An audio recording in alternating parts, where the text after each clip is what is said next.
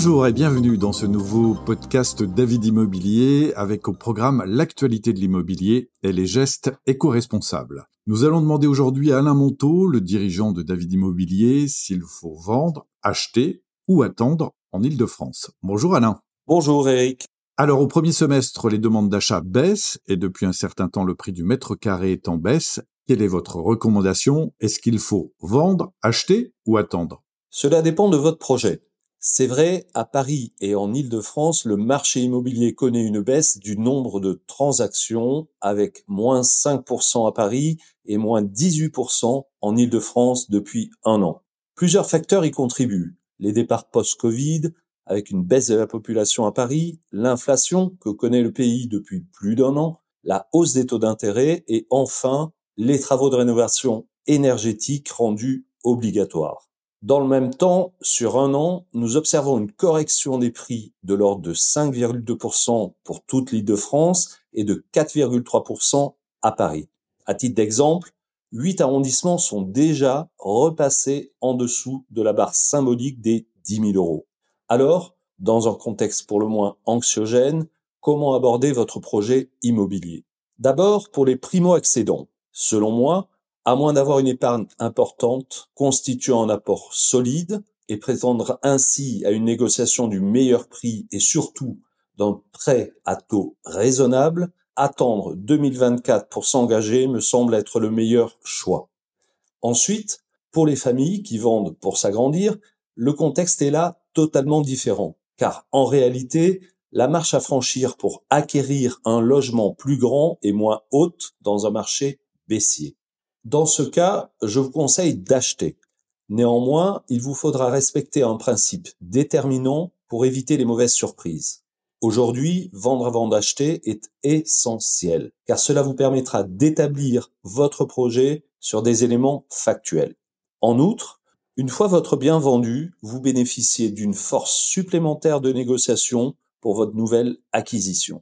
J'ajoute qu'il n'est pas grave de vous préparer à louer si vous n'avez pas déniché l'appartement de vos rêves une fois votre appartement précédent vendu. Le coût de deux déménagements n'est sans commune mesure avec le stress et les risques pris lorsque l'on achète sur un marché baissier avant d'avoir vendu. Enfin, dans le cas d'une obligation de vente, suite à des événements de la vie tels que divorce, succession ou mutation, là aussi, je conseille de vendre et sans tarder. Il vous faut retenir qu'en ce moment, le prix de vente que vous obtiendrez aujourd'hui est supérieur au prix de vente que vous obtiendrez demain. Bref, aujourd'hui à Paris et en Île-de-France, avec un marché en correction et des taux d'intérêt en hausse, vous devez particulièrement soigner votre stratégie immobilière basée sur d'abord sécuriser votre capacité financière avec l'aide d'un courtier en prêt, ensuite faites évaluer précisément le bien que vous vendez avec le concours d'un agent immobilier expérimenté de votre quartier comme les conseillers David Immobilier. Enfin, créer des alertes sur des sites dynamiques comme bien ici, qui géolocaliseront les biens qui pourront vous intéresser afin d'être le premier à dénicher le logement idéal dans le quartier de vos rêves et ce, au meilleur prix. Merci Alain. David Immobilier est une entreprise éco-responsable. Quels conseils avez-vous sélectionné pour nous ce mois-ci? Profitez de cet été et du temps partagé avec vos enfants ou petits-enfants pour les sensibiliser concrètement à l'environnement. Le site mapiwi.com, e, e recense 10 gestes à adopter avec vos enfants. Par exemple, donner ou vendre ses jouets plutôt que de les jeter. Apprendre à ne rien jeter par terre, observer la nature pour mieux la comprendre et la préserver, et pourquoi pas cultiver son petit potager avec papa et maman.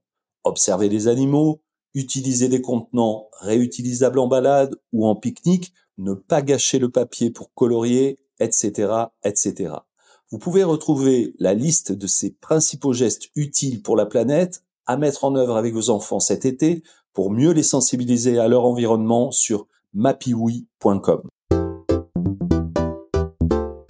Merci Alain, merci à vous tous de nous avoir suivis pour ce 31e podcast sur l'actualité de l'immobilier. Abonnez-vous pour le recevoir tous les mois et n'hésitez pas à nous laisser vos questions, vos interrogations sur le site davidimo.com.